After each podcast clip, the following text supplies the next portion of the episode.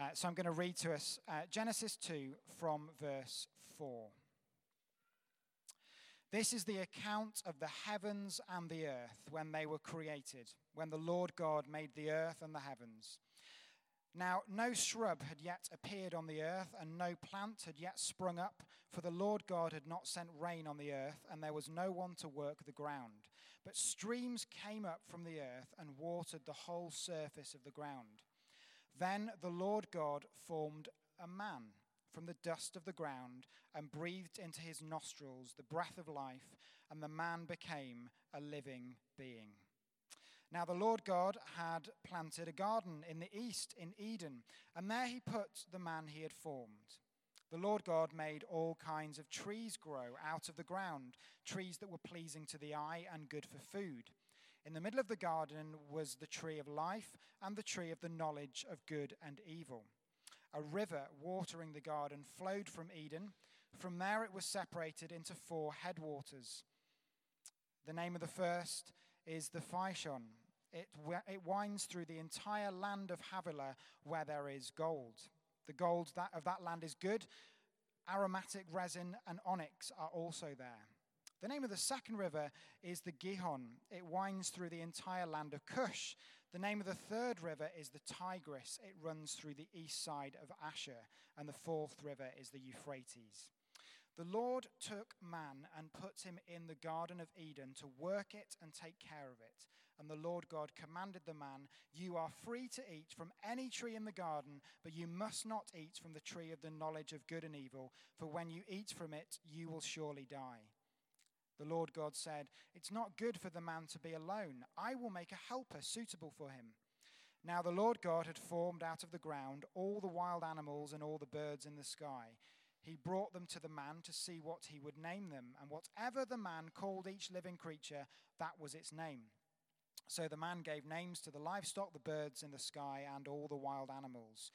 But for Adam, no suitable helper was found. So the Lord God caused the man to fall into a deep sleep. And while he was sleeping, he took one of the man's ribs and then closed up the place with flesh. Then the Lord God made a woman from the rib he had taken out of the man, and he brought her to the man. The man said, This is now bone of my bones and flesh of my flesh. She shall be called woman, for she was taken out of man. That is why a man leaves his father and mother and is united to his wife, and they become one flesh. Adam and his wife were both naked, and they felt no shame. So, this is where we're going to begin this week doing this whistle stop tour through the big story of the Bible from creation through to Jesus. And it begins with this amazing account of God creating the heavens and the earth and then human beings. Um, Anna and I recently uh, were on holiday up in the Lake District, and uh, on our third day there, we climbed uh, a mountain called Helvellyn, which is one of the highest uh, mountains in the Lake District. It was a beautiful day, bit less windy than today, blue sky, the sun was out, and you get to the top of this mountain, and the views are just breathtaking lakes and valleys and craggy mountainsides, and it just takes your breath away. And you think in moments like that, isn't God amazing? Isn't God phenomenal that He would create this masterpiece? And who could doubt Him? Who could doubt the existence of a creator behind creation? But when I'm feeling a bit more philosophical, my next thought after, wow, isn't that amazing, is why? Have you ever thought that? Have you ever looked at the world around you and thought, why did God do it?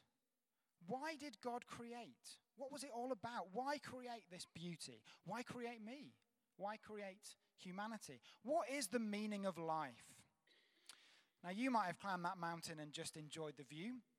Um, I tend to just think more, uh, yeah, more existentially maybe, but that's where my mind sometimes goes. So, right at the beginning of the Bible, God gives us this account of the creation of the heavens and the earth and answers the question, why? God forms the night and the day. In chapter 1, we read that he makes fish to swim in the sea, birds to fly in the air, animals to roam the land. And on the sixth day, God reaches the, the high point of his creation and makes humanity, man and woman, in his own image and likeness, and places them in the Garden of Eden. It's really interesting when you read chapter 1 that after every day of creation, God looks at what he has made and says, It is good. And then on day six, having made humanity, he says, It is very good. That was the icing on the cake. And it's really important for us because if anyone wants to suggest that, oh, you know, human beings, we're just sort of, we're just one of the animals, we're just, we're just part of the created order. There's nothing special or distinct about us. Don't you believe it? Because the creation story says we were the pinnacle, the high point of God's creation. And God made us for a purpose. Have a look at verse 5. This is what it says No shrub had yet appeared on the earth, and no plant had yet sprung up, for the Lord God had not sent rain on the earth, and there was no one to work the ground. So God's created this beautiful world, and yet there is nobody to work the ground. There is nobody to take care of it and cultivate it. And God creates Adam to cultivate the earth, to work the earth, to steward the earth, to be master of the earth. Verse 15 The Lord God took the man and put him in the Garden of Eden to work it and to take care of it. Now, I don't know what you think when you read that, but to me, that is extraordinary. That God will create this vast universe, and so far, up until day six, it's all just existed. And God has sort of directly intervened in creation and kept everything ticking over. He's been the one that's been turning the cogs. And suddenly on day six, he says, Now I want to give ownership, stewardship, responsibility for creation to humanity. Wow. In chapter 1, actually, God says that humanity are to rule over the fish in the sea, the birds in the sky, and over every living creature that moves on the ground. God is inviting Adam, firstly, into a partnership with him. God is not saying, Great, this creation looks brilliant. I'll hold that at arm's length. God is saying, I now want humanity to partner with me in the stewarding, in the running, in the governing of the universe.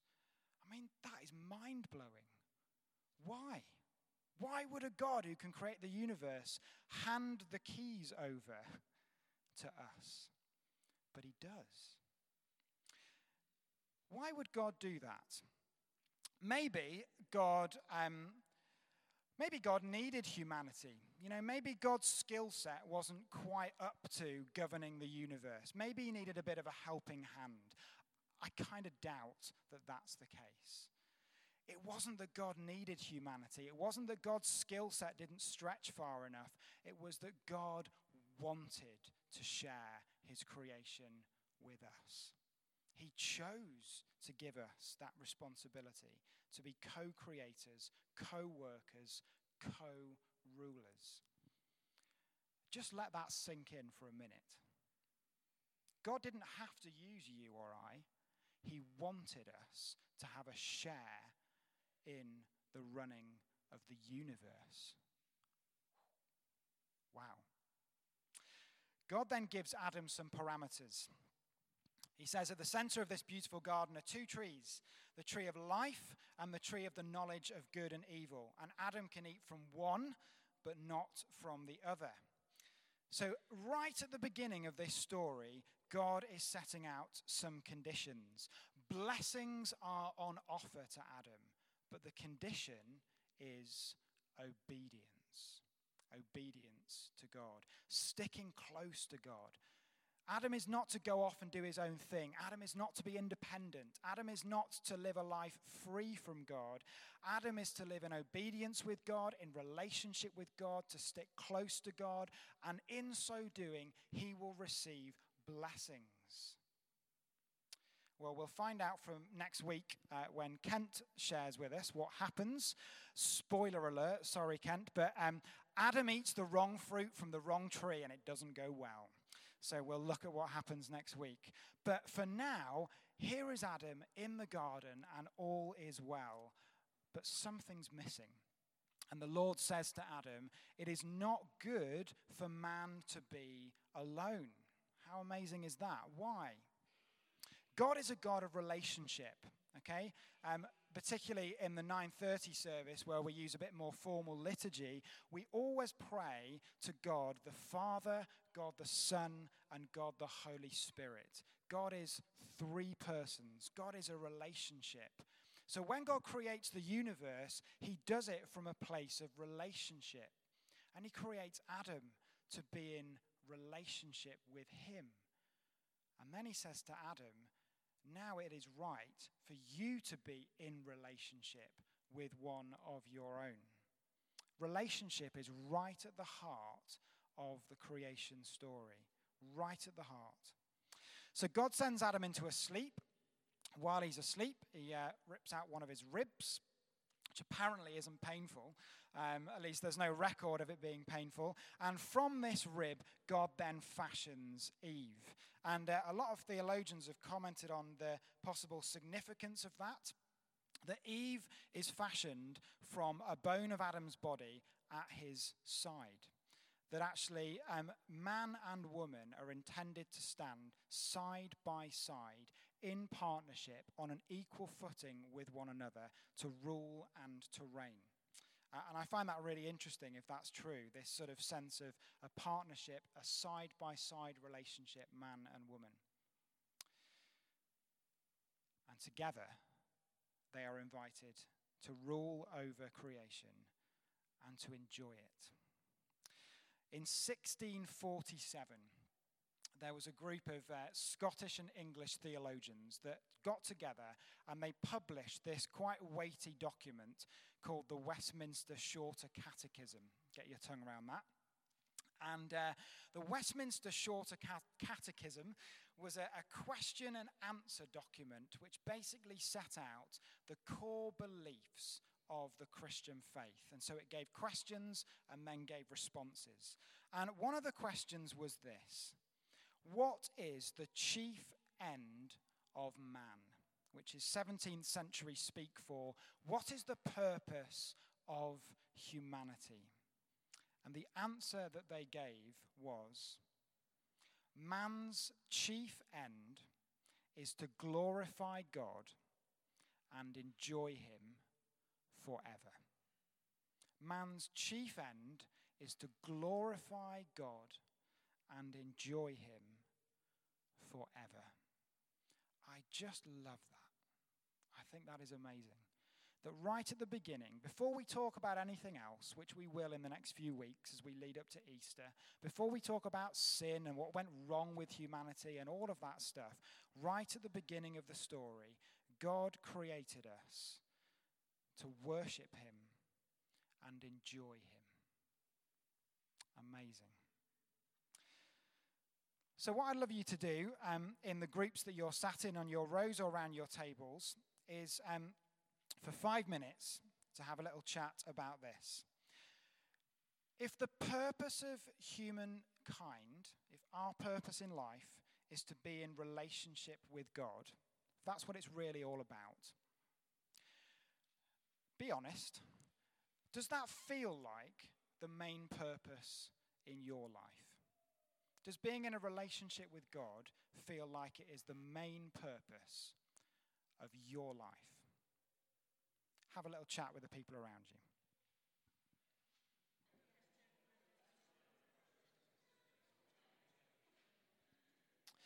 Wonderful. I'm going to cut across your conversations. And uh, can I invite us to stand together?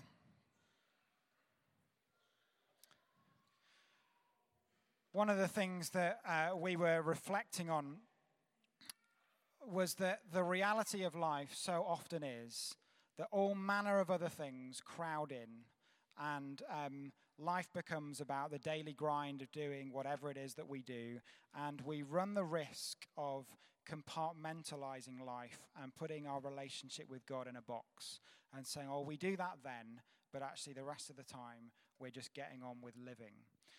And you know, in the creation story, it's not that Adam spent all time, all of his days sitting around in a prayer meeting. He was working and doing things and living, and yet doing it all with a sense of God's presence.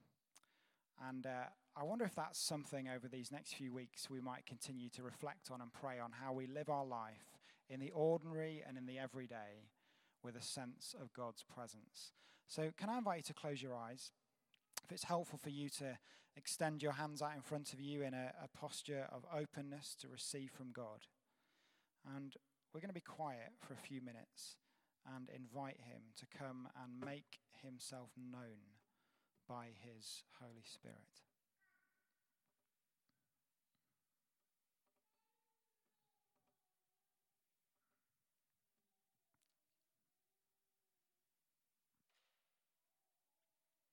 Heavenly Father, we pray that in all that we do, we would do it for your glory. We would do it in relationship with you. We would do it conscious of your presence. Forgive us, Lord, when we put you in a box. And bring us back to that first invitation that you gave us to enjoy your world, to enjoy being in relationship with you, to serve you, to honor you, to follow you. Bring us back to that purpose, to glorify you and enjoy you forever. Show us what that might mean. Amen. We're going to sing a song together uh, through which we affirm our faith uh, and declare the truths of who God is Father, Son, and Holy Spirit.